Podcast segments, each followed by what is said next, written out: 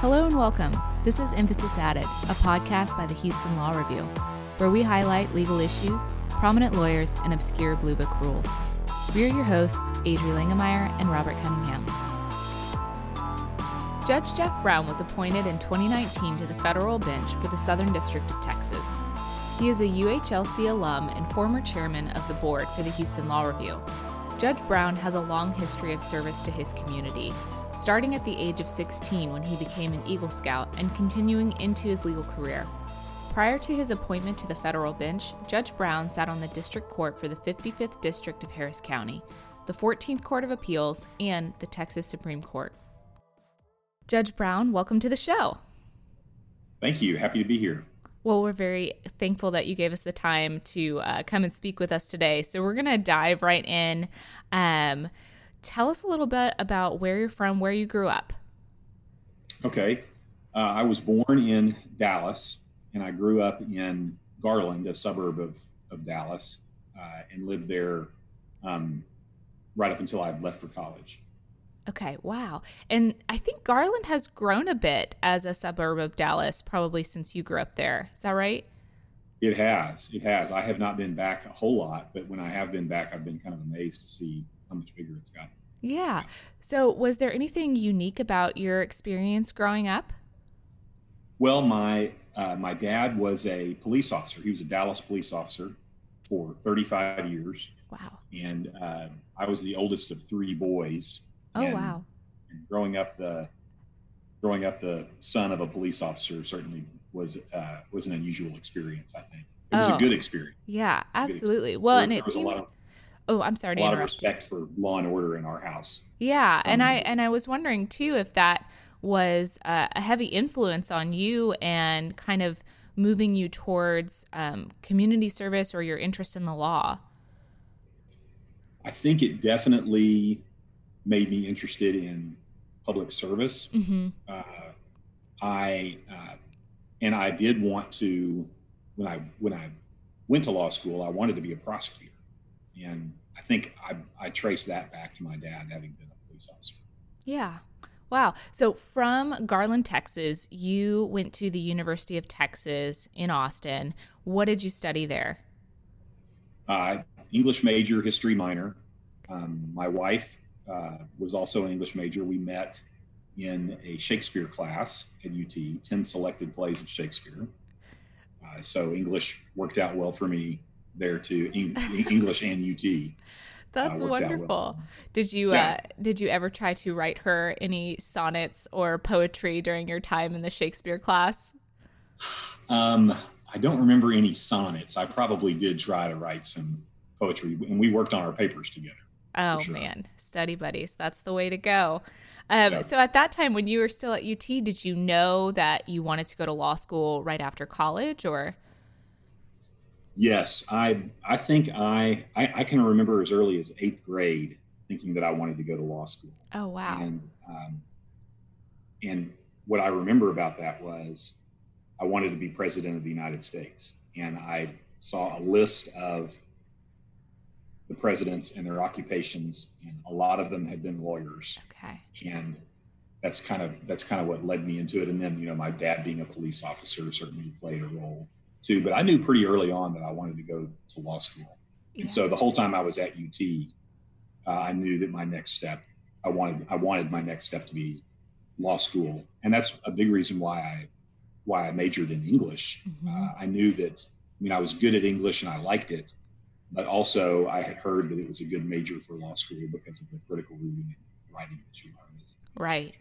Yeah, and that's such um, a great point that you bring up, which is that the earlier that you know that you have an interest in the law, the better really it is for you because you can start really focusing in on those critical skills that you need as a lawyer, like reading and writing.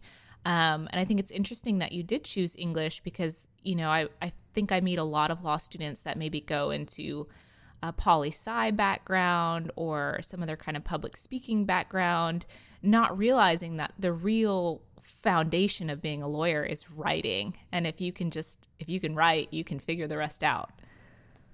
yeah i was very fortunate to have to have learned that i think i was reading about you know what good what were good majors for for law school and once I saw that English was one of them, I, I latched onto that. Uh, and, uh, you know, that's, that's very true about, about writing being, it's a much larger part of lawyering than what people think before they go to law school. Mm-hmm. And I think it's, you know, a lot of it has to do with the TV shows and movies that they see. The lawyers, you don't, you don't see the lawyers writing or researching. You see them arguing in court, you see them speaking. Right. Uh, so, yeah. Yeah, it wouldn't be as much of a show if it was just one person alone in a room trying to knock out a brief or a, a memo. Um, but it would so, be much more accurate. Yes, I think so as well from the University of Texas, uh, you came to the University of Houston Law Center, go Cougars, um, and you were part of the Houston Law Review there. And I'm curious, did you have to write a note or comment at that time? And do you remember what it was about? Yes, I wrote, for some reason, and I don't know if this is still true now, you could either write one comment or two notes. Mm. If you chose a case note, you had to write two. And for some reason, I went with the case note. And um, my first one, which was the better of the two, was about uh, punitive damages in Jones Act cases. So it's a maritime topic. Yeah. Uh, and my second one had something to do with the Texas venue statute, which had just been changed by the legislature at that time. Uh, but uh, no, I, I, I did have to I did have to write and wrote two comments. Okay. Yep. So we're we're still writing notes and comments. I think the uh, requirements have changed a little bit since then, but we're all getting that that great writing experience. And then so you went on from there, and you actually were on the board, um, chairman, I believe, for the University of Houston uh, Houston Law Review. What was that experience like coming back after having been a part of this great organization and and being able to have a part in its direction?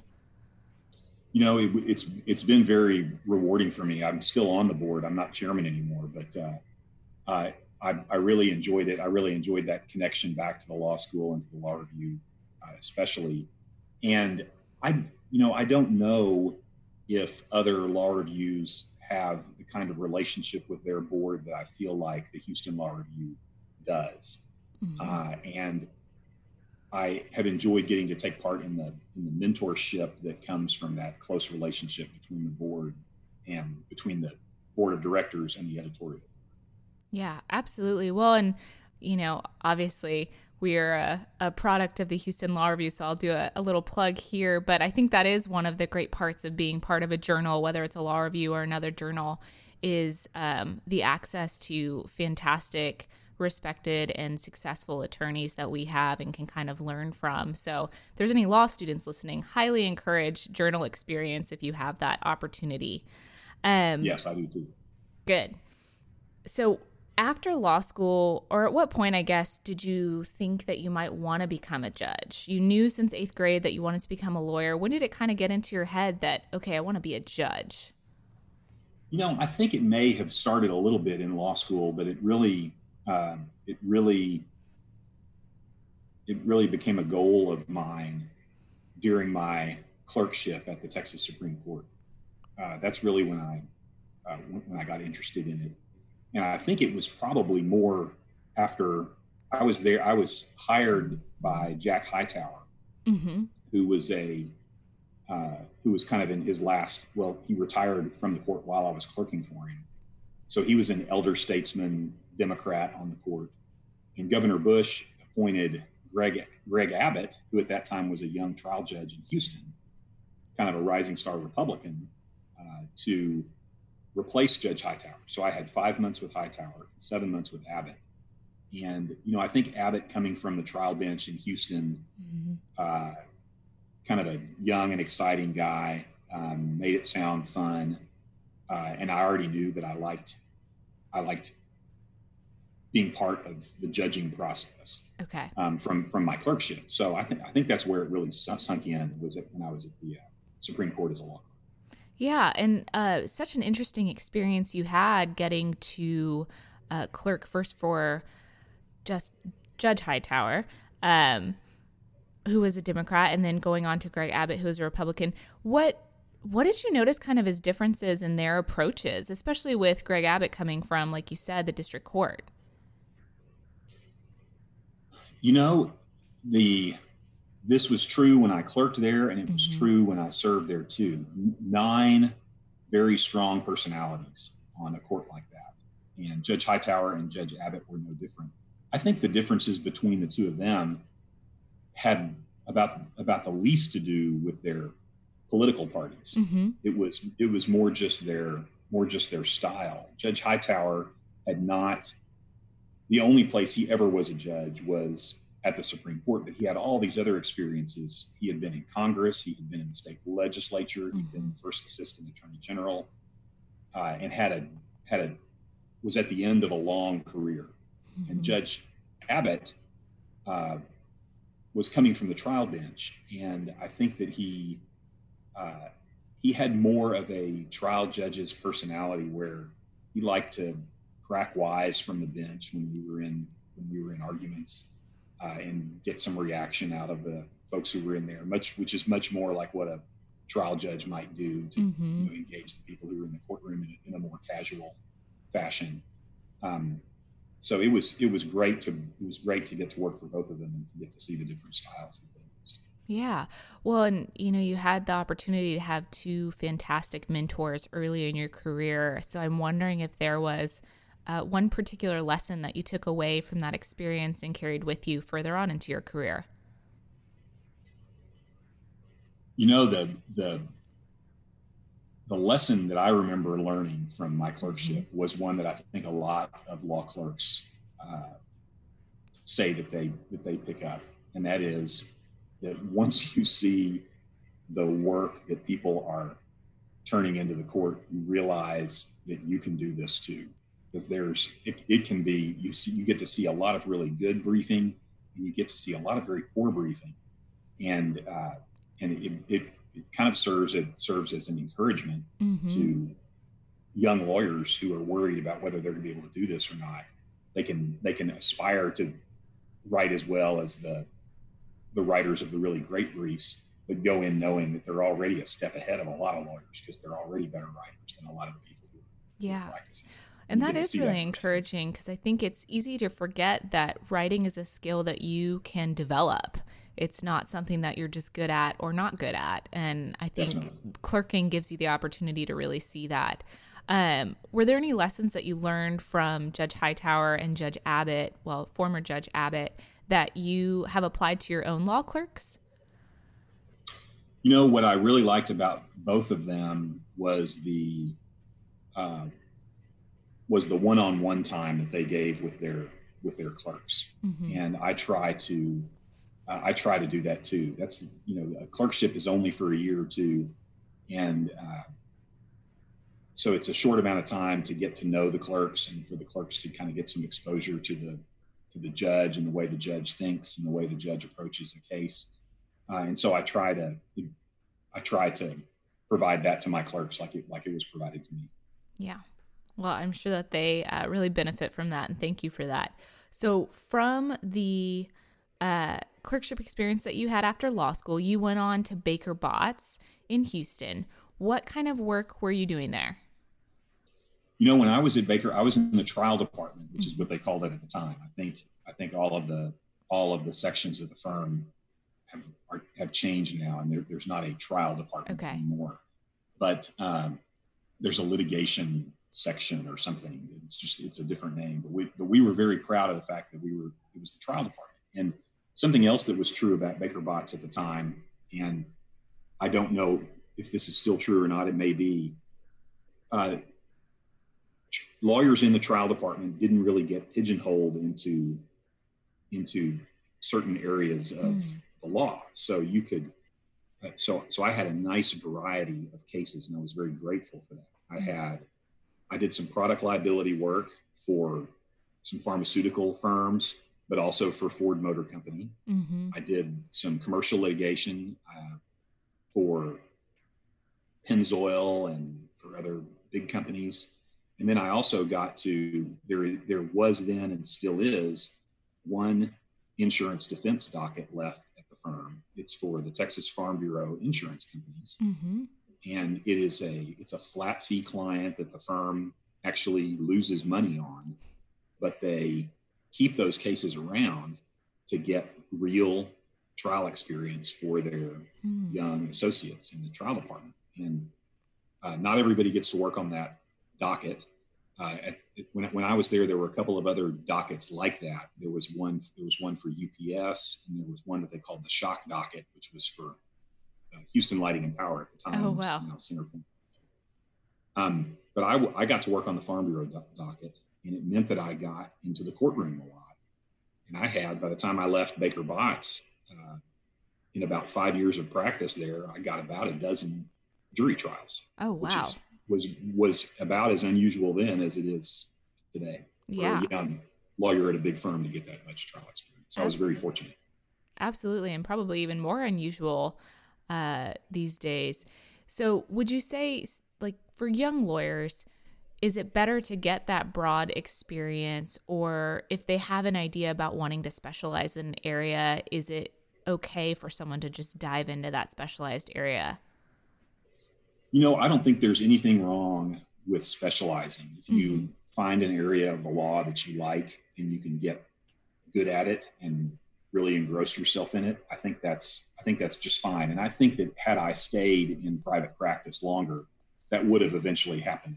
I, you know, I say that there are a lot of opportunities for there were there were a lot of opportunities for young associates at the firm then to try a lot of different things out. But most of the partners had particular clients who mm-hmm. they worked for. So you were always working towards more specialization. Yeah.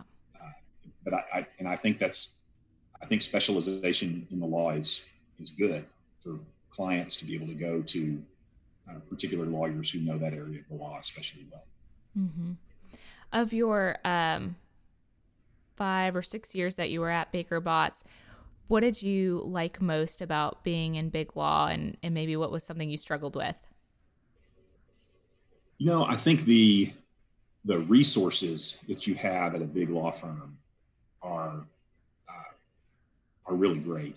The uh, back then, law firms had libraries, and, and Baker Botts had this amazing team of librarians who would who would help young associates with their with their research, uh, and just had a great, you know, a fantastic lot library itself. Um, on each floor there was a big library. Uh, there were those kinds of resources. if you uh, if you worked late, uh, the firm bought dinner. There was a it was called the dinner line, and you call and, and the firm would if you were working late, the firm would, would pay for your dinner. Uh, and then yeah, and then just the I don't think I could have had the variety of cases that I had if I had not been in a big law firm with lots of clients and lots of different kind, mm-hmm. kinds of work. Now, on the, the downside of it is the downside that I think everybody acknowledges about big law, and that is that it can be it can be a big impersonal place mm-hmm. where there's a lot of attrition.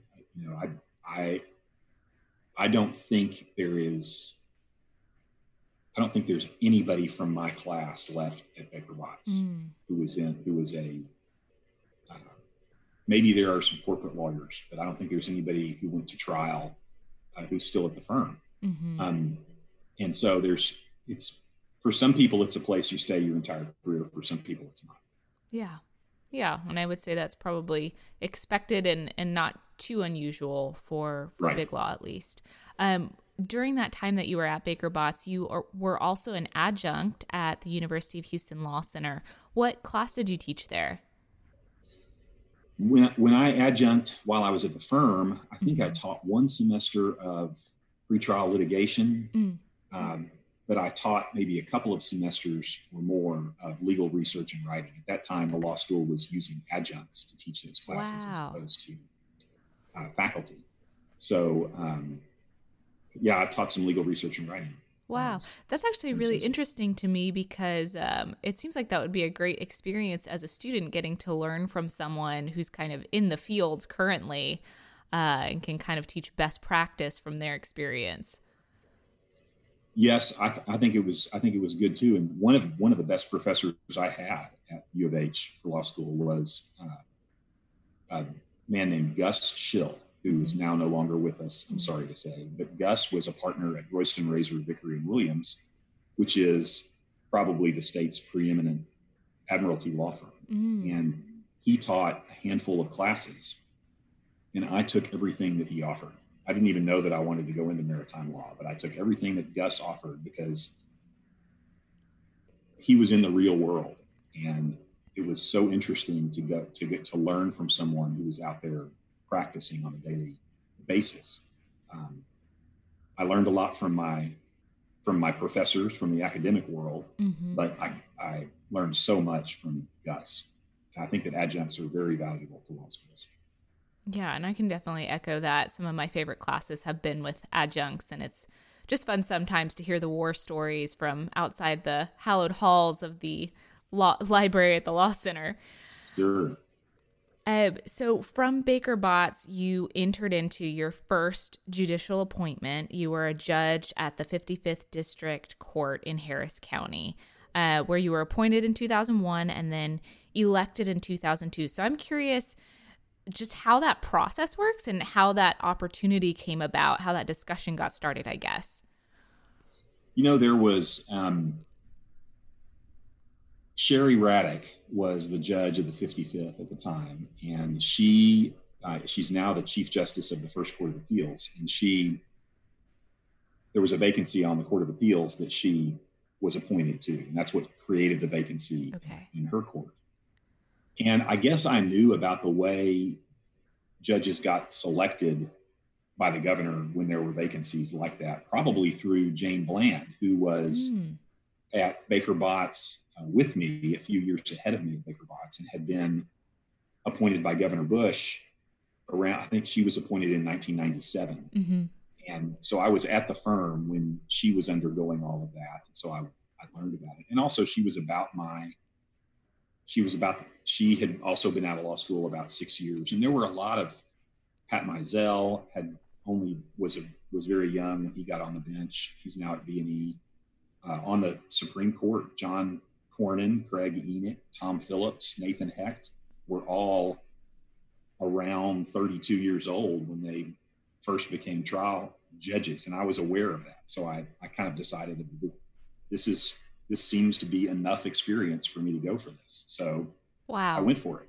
That is, um, such a great story one to hear just all of those names that we're so familiar with as uh, you know houston law students um, and of course jane bland is is on the supreme court now and we have some former uh, houston law review members that are clerking for her but uh, you point out such an interesting point which is that it is so important to be able to see someone doing something to help you realize that it's a possibility for you. And that points back to the importance of mentorship and just exposure for law students to these, um, whether it's judges or attorneys or whoever it might be.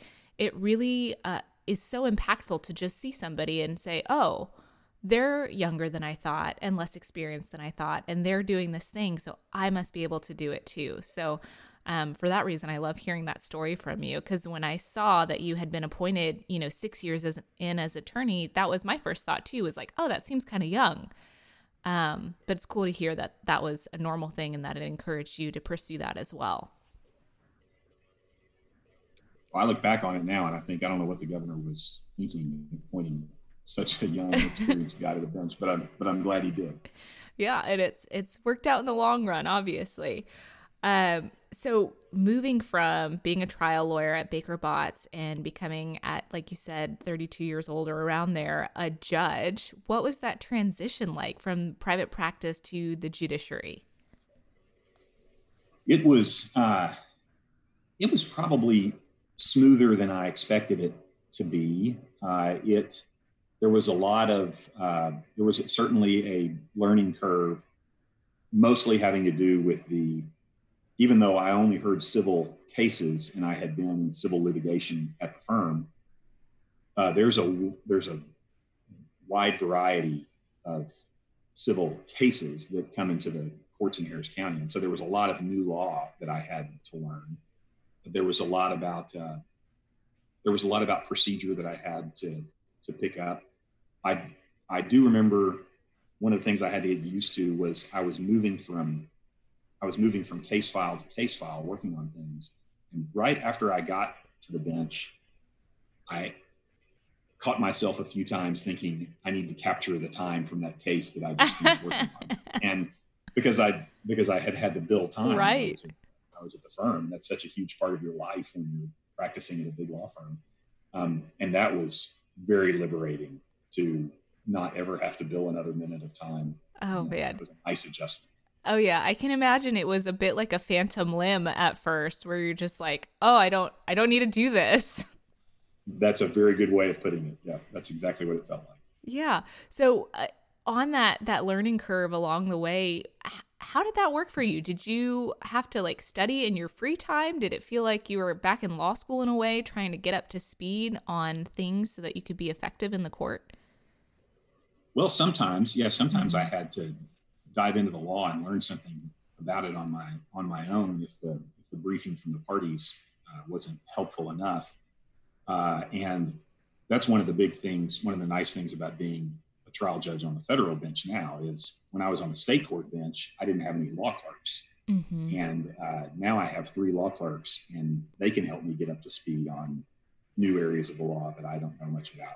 The other thing that I did, though, was one of the there were 25 civil district judges in Harris County when I was uh, on that bench. And a lot of them I got to be very close to and leaned on them mm. very much. Uh, Jane Bland, again, was someone who I turned to a lot. She was always very a big help. Tracy Christopher was on the trial bench at the time and had been there for a while when I got there. And uh, a lot of us turned to turned to Tracy for advice. Mizell was there for a, for a for a little while, for a few months. We overlapped, and he was always uh, someone I, I could turn to as well. Well, and that actually answered what my next question was, which was I was curious about what mentors you had along the way. And it sounds like you had a great support system within the court itself. Did you carry over any mentors uh, from Baker Botts or from your law school experience? Yes. Uh, yes, Judge Abbott continued to be Judge Abbott, and then Attorney General Abbott, and then Governor Abbott right. continued to be continued to be a great mentor uh, to me from uh, from law school. Uh, Gus Schill and uh, Professor Joyce and Professor Ragazzo were were always good mentors for me. Uh, from Baker Botts, probably the one that I took well, there were a couple. Uh, Scott Rozzell, who ended up the general counsel at Centerpoint Energy, mm-hmm. uh, has stayed a friend and mentor for a long time since then. And uh, George Shipley, who has left Baker Botts and started now about 10 years ago, left Baker Botts and started his own firm, mm-hmm. Shipley Snell Montgomery. And George and I are, George has been a big mentor of mine for a long time. Yeah, I uh, like hearing that you have mentors from so many different parts of your legal life. I think it's important to kind of have that variety. And it's um, interesting to hear how those mentorships can develop into lifelong friendships too. You know, one one of the best examples of that is uh, Tom Phillips. Mm-hmm. He is he was the Chief Justice of the Texas Supreme Court when I was a law clerk, and then uh, then he was still on the court when I later became a judge, and we got to know each other on a more uh, on a more equal basis. Mm-hmm. Uh, and then he was at the then he left the bench and went to the went to the law firm, and, and we have gotten to be friends. And it so it wasn't just a it wasn't as much a mentor becoming my friend as it was a hero becoming my friend. Wow! It still is just so wild to me when I see him and get to visit with him and and uh, and we're buddies now. We're not. It's not a chief justice law clerk relationship anymore. It's right. It's friends. That's awesome. I like hearing that. So, from the 55th District Court in 2007, you moved to the 14th Court of Appeals. Um, and so, I'm curious at this point, you know, you're moving from the district court to an appellate court. What was that transition like? At this point, you had learned a lot about being at the district court at a trial court. Um, what was the learning cur- curve like for that transition? Well, one, one of the big things was at the Court of Appeals, of course, I had to start. Uh, I also had family law cases and criminal cases, mm. which I had not had before. I hadn't done any, you know, having wanted to be a prosecutor when I went to law school, the first criminal law I ever did was when I got to the Court of Appeals. I, there was no criminal, I had no criminal law experience until getting there. So that was something I had to, I had to pick up. Mm-hmm. And also there, I had to start explaining the reasoning behind the decisions that I made, which. I never really had to do on the trial bench. In, in, Texas, trial judges don't write opinions, just orders. It's just pretty much granted or denied, mm-hmm. uh, sustained or overruled. Uh, so I had to start justifying the decisions I made in writing, which was fine with me. I had done that as a, I had helped to do that when I was a law clerk at the Supreme Court, mm-hmm. uh, and I liked, I like writing, so that was that was a nice adjustment for me to make. I had to get used to having to convince somebody else, though, that I was that I had the law right mm-hmm. in order for the decision to come out the way I thought it ought to come out. Um, because I wasn't judging cases on my own. I was on a panel of three, so I had to get at least one other person to agree with me. And it, an, another nice adjustment, though, was I had a staff attorney and a law clerk. Okay. And those were relationships that I valued, and I had a very, I had a couple of very experienced staff attorneys mm-hmm. who were able to kind of show me the ropes when I got there, and that was really, that was really nice. and Jane was there. She was over on the first court of appeals, and I could I could uh, that mentorship continued, um, and uh, I got to know some new people on the court. That uh, it was it was a great experience. That was six years in the court of appeals, and I really enjoyed it. Wow, yeah, and really sounds like prepared you for uh, your next step into the Texas Supreme Court, being on a panel of judges, having to justify your opinions, um, having staff attorneys and law clerks. So sounds like it was a great training ground for you, really. It was. At that same time uh, that you were on the Court of Appeals, you also volunteered for uh, the Star Court. Can you tell us what that is? Yes, Star Court is a is a drug court, mm-hmm. and what that means is it's it's a uh, it's a special t- type of deferred adjudication probation, and it is for nonviolent felony offenders mm-hmm. who are addicted to drugs. And they are certain nonviolent felony offenders are picked out and offered the opportunity to go to drug court, mm-hmm. and that involves uh, that involves at the beginning going into court once a week to see the judge uh, meeting with your probation officer once a week. It involves residential drug treatment. Uh, and as you move through the program, you're going to see the judge less, you're seeing your probation officer less, you're going into outpatient treatment instead of residential treatment. Uh, and it's got a great track record of getting people off of drugs and uh, keeping them from recidivating. Mm-hmm. And it was such an it was it, it's the it is the most rewarding thing I have done as a judge. Once a week, I would go over there and preside over that that Star Court docket, mm-hmm. uh, and you know it was a combination of it added accountability to treatment. So mm-hmm. you couldn't just walk out of the treatment because you were going to get because you had to go see the judge the next week, and right. if you didn't keep up with with your with the conditions of your probation, which mm-hmm. included this treatment, uh, then you would then you would go to prison. And that the first time I sent anybody to prison was as a drug court judge, not mm-hmm. as a mm. federal district judge, but as a drug court judge. Because some we had people who would who would abscond or something, and uh, they they were surrendering a great opportunity, uh, and there were consequences for that. Mm-hmm. But it was but the ripple effect of you get one person off of drugs, you get one person out of out of the criminal courthouse mm-hmm. uh, and out of the jails. There's a ripple effect. Their family, all the people who are around them, they become inspirations to other people, and it was wonderful to watch that. Yeah, to be a part of it. Absolutely. Well, and uh, for me, I have a mental health background. I was a, a, therapist before coming to law school, and I can definitely echo, you know, just how important programs like that are um, to give alternatives when you know individuals would otherwise just end up serving time and not maybe having that same opportunity to um, work towards a goal and have that accountability, like you said. Um, so I think it's really great that that program exists and that you were able to be a part of that. So in 2013, you were appointed to the Supreme Court of Texas. Um, what was it like moving again from the Court of Appeals to the highest court in the state of Texas, where you're now on a panel of more judges than just three, um, and really working on some very important uh, decisions? It was probably the of the adjustments I've had to make moving from post to post. Mm-hmm. That was the that was probably the most profound. Uh, it, it, it, involved a physical move.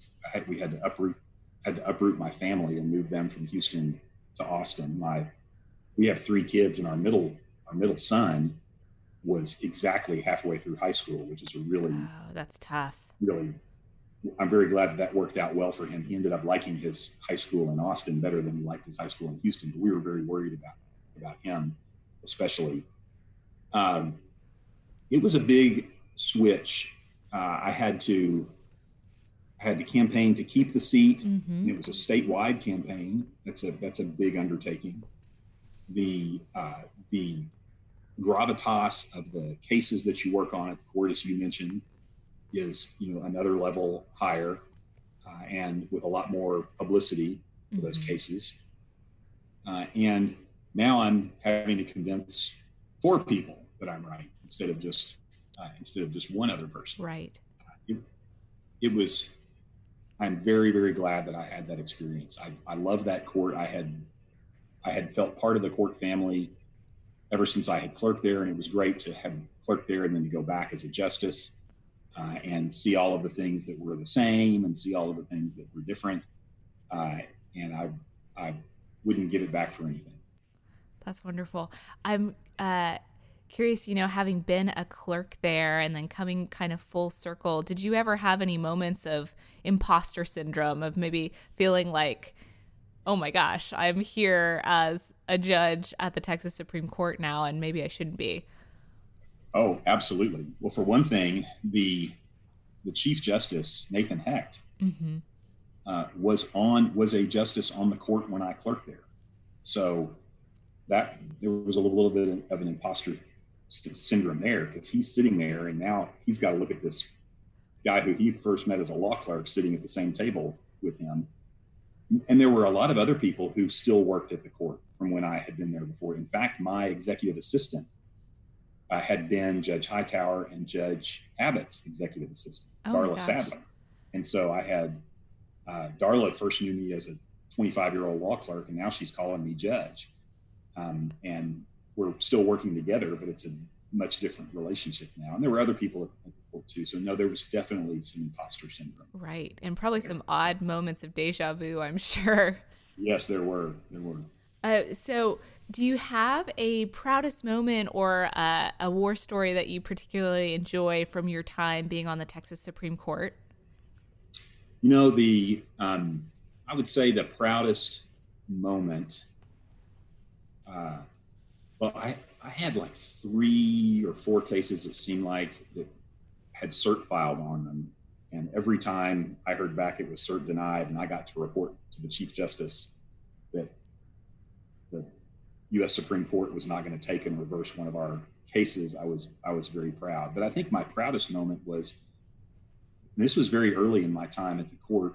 Uh, we had a couple of same-sex divorce cases at the court that got mm-hmm. a lot of publicity and were very politically charged cases. And I ended up drawing the opinion in that case mm-hmm.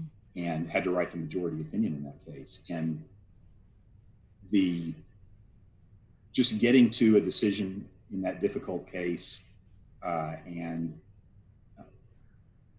bringing along some bringing along some other judges on the court who I respected so much. Uh, I was very, I was really very proud of that, of that opinion, getting that out. Um, my favorite war story, though, from the court is also my favorite case to talk about from when I was there, and I. I love talking to kids about this case, especially. It's called uh, Lira versus Houston German Shepherd Rescue Group. I think is what the name of the case is, and it's about a it's about a dog that got it was picked up by the pound in Houston, got adopted by Greater Houston German Shepherd Rescue Group. Then the family who owned the dog found out that the dog was there, and the rescue group wouldn't give the dog back, and they sued, and the family sued the rescue group. The family won in the trial court. The rescue group appealed and won at the Court of Appeals, and that case came up to the to the Texas Supreme Court, and we ended up issuing a per curiam opinion ruling that the dog was still the property of the of the family. But it's a it was a it's a it's a great case to use to explain to people, especially kids who don't understand what civil litigation is, mm-hmm. what it's all about, and uh, the disappointment that I would see on kids' faces when they would come to visit the Supreme Court and they would hear we didn't do any criminal. There were no murder cases at the Supreme Court because we were all civil. I finally had a case I could talk to them about. Right. I would tell the story of that case to a crowd of school kids and just to rapt attention. They wanted to know every detail of how the case proceeded because it was about a family dog and right. they could relate to. That is so uh, such a wonderful story and very interesting timing because I am taking a writing seminar this summer that is an animal law course, and so that's actually a case that has come up in our class talking oh, about right? yes, yeah, yeah. So um, that's very cool that that is something that you get to share with kids and get them excited and interested in the law when sometimes I know that it can be very dry and maybe not uh, capture that attention like a big murder case might. Um, right. Uh, yeah. I say we don't do any murder cases, but we do a lot of insurance law and tax yeah. law, and you know they're just falling asleep. Right. Um, well, it sounds like that was just a wonderful experience for you, and all of these experiences together have prepared you for this seat that you now occupy, which is in the Southern District of Texas, the federal bench. You were sworn in um, in 2019, in September and fall of 2019, so before all of this madness of the pandemic hit. Um, what has your first year been like? You had a few months to kind of settle in before you had to seriously adjust the way that you did business. Yes, yes, and it has been it has been a big has been a big adjustment. I am happy that I that I didn't come on. Uh, there's a new judge who who has come on in Corpus Christi in our district, uh, Drew Tipton, mm-hmm. who came on in the middle of all this, and I'm glad I at least had a few months uh, pre-pandemic uh, to get my feet wet. Mm-hmm. It's been, you know, the the biggest. I'd say that I'd say the two biggest adjustments have been that uh, two of my law clerks have gone completely virtual. They are they're working from home, which is completely understandable and preferable, mm-hmm. uh, and not getting to not getting to have some one-on-one time, face actual FaceTime right. with them has been an adjustment and has been disappointing. I'm glad we got to work together pre-pandemic uh, mm-hmm. when we could actually be in the same room. Um, the other big change has been uh, jury trials. We haven't, uh, we've completely shut down jury trials uh, through the until Labor Day for sure, and and possibly beyond mm-hmm. beyond that.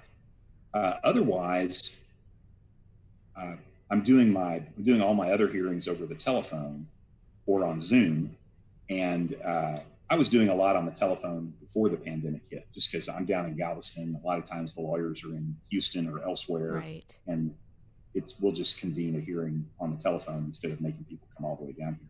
So that wasn't much of an adjustment. Mm-hmm. Uh, the fact that we're doing all of them that way has been an adjustment.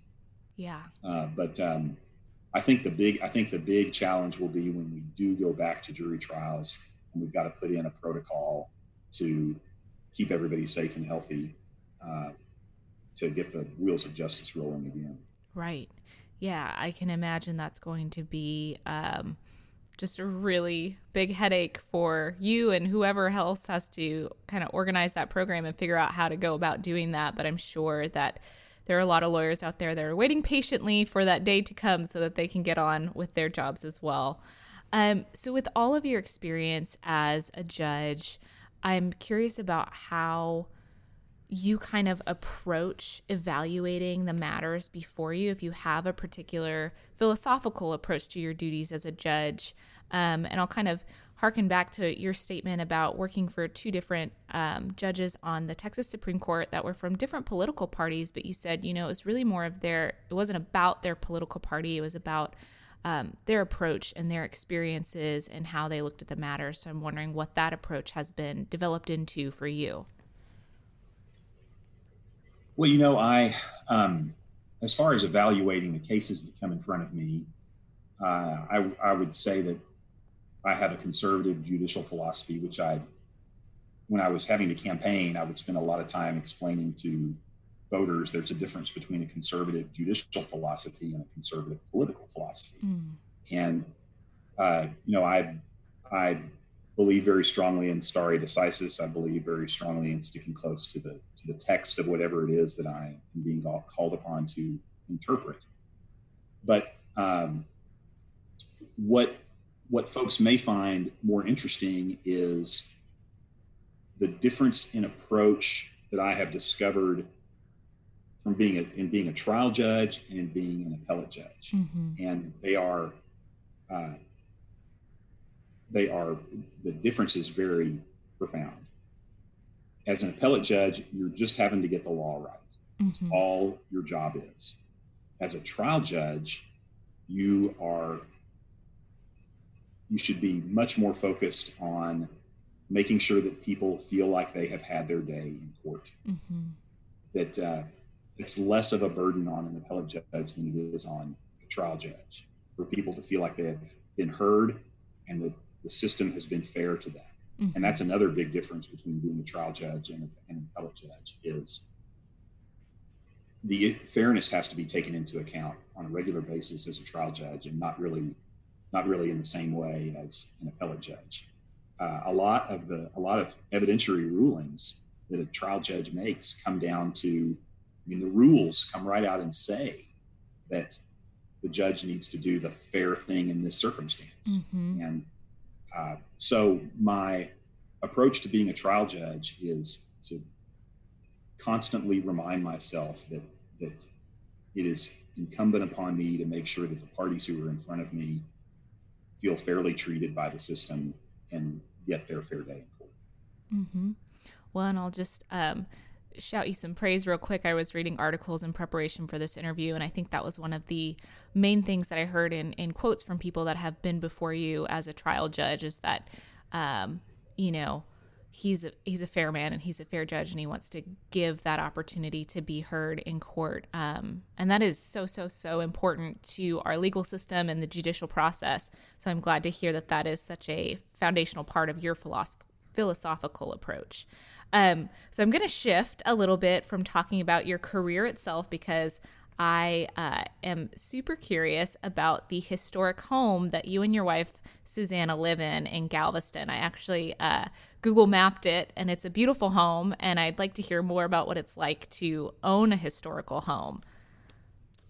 You know, we we are so we were so happy to to find it. And we love the night, we love the street that we live on and the house itself. The house itself was built in 1870, which makes it uh, 150 years old this year, and that makes it old even for a Galveston house. A lot of the houses, the old, a lot of the old houses in Galveston are 1880s or 1890s. This is um, especially old, and it's been uh, it's been it's been great. You have to get used to uh, floors that kind of feel like a roller coaster sometimes. they're not they're not completely they're not completely flat, and you have to uh, get used to creaks and groans from your house. But mm-hmm. uh, we have we have really enjoyed it.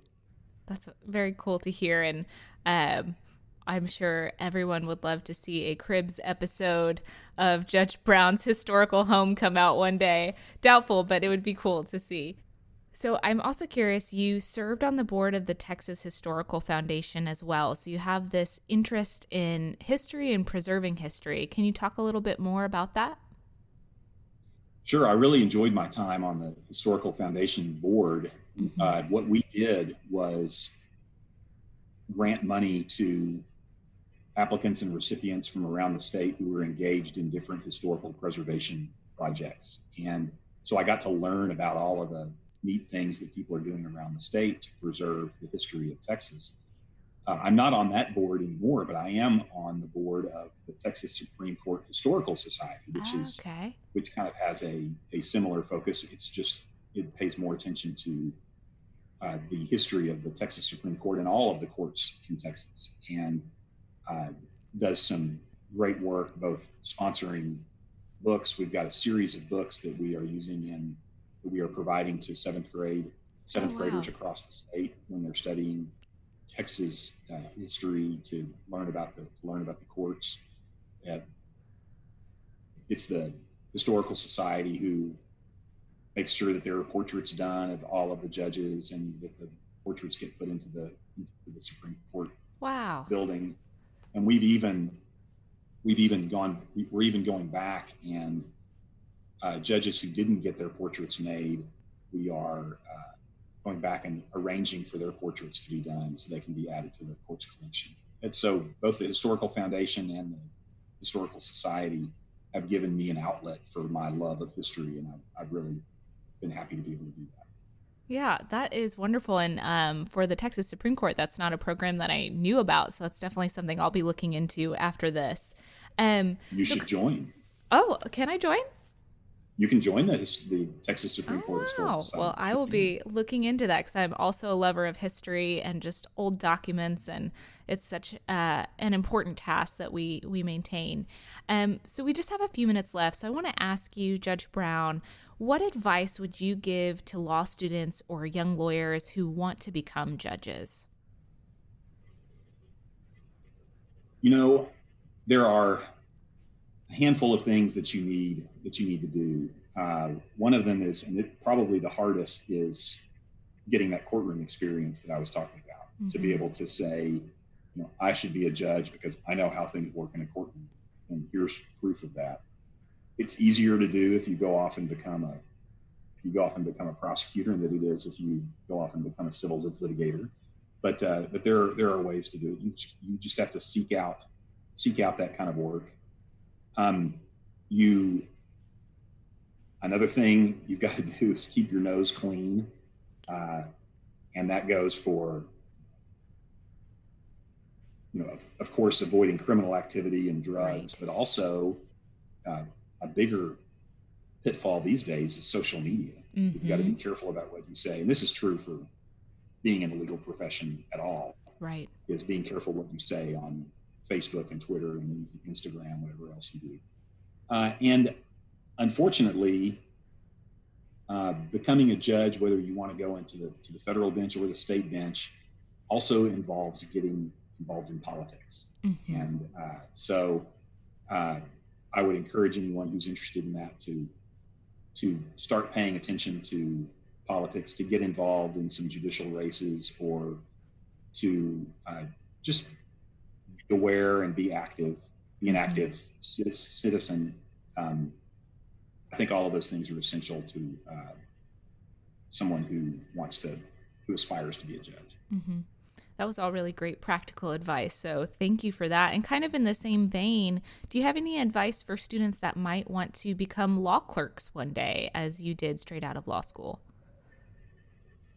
I think the two biggest things there are grades. You got to get, you've got to keep your grades up. Uh, it's clerkships are very competitive, Mhm. and that's one way in which judges distinguish between applicants is on grades. And then writing is such a huge part of every clerkship.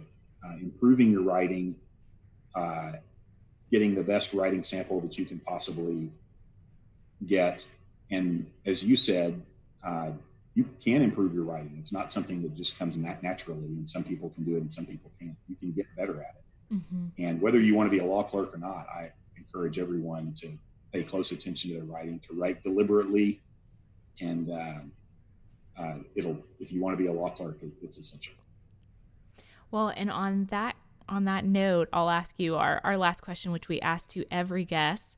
Um, are you pro Oxford comma or not? I am militantly pro Oxford comma. Wonderful. Uh, well, thank you, Judge Brown, so much for taking the time to speak with us today. It was fantastic just hearing about your life and career. And I know that this will be an inspiring episode to other students um, and lawyers that maybe one day want to become judges. I really enjoyed it. Thank you for having me.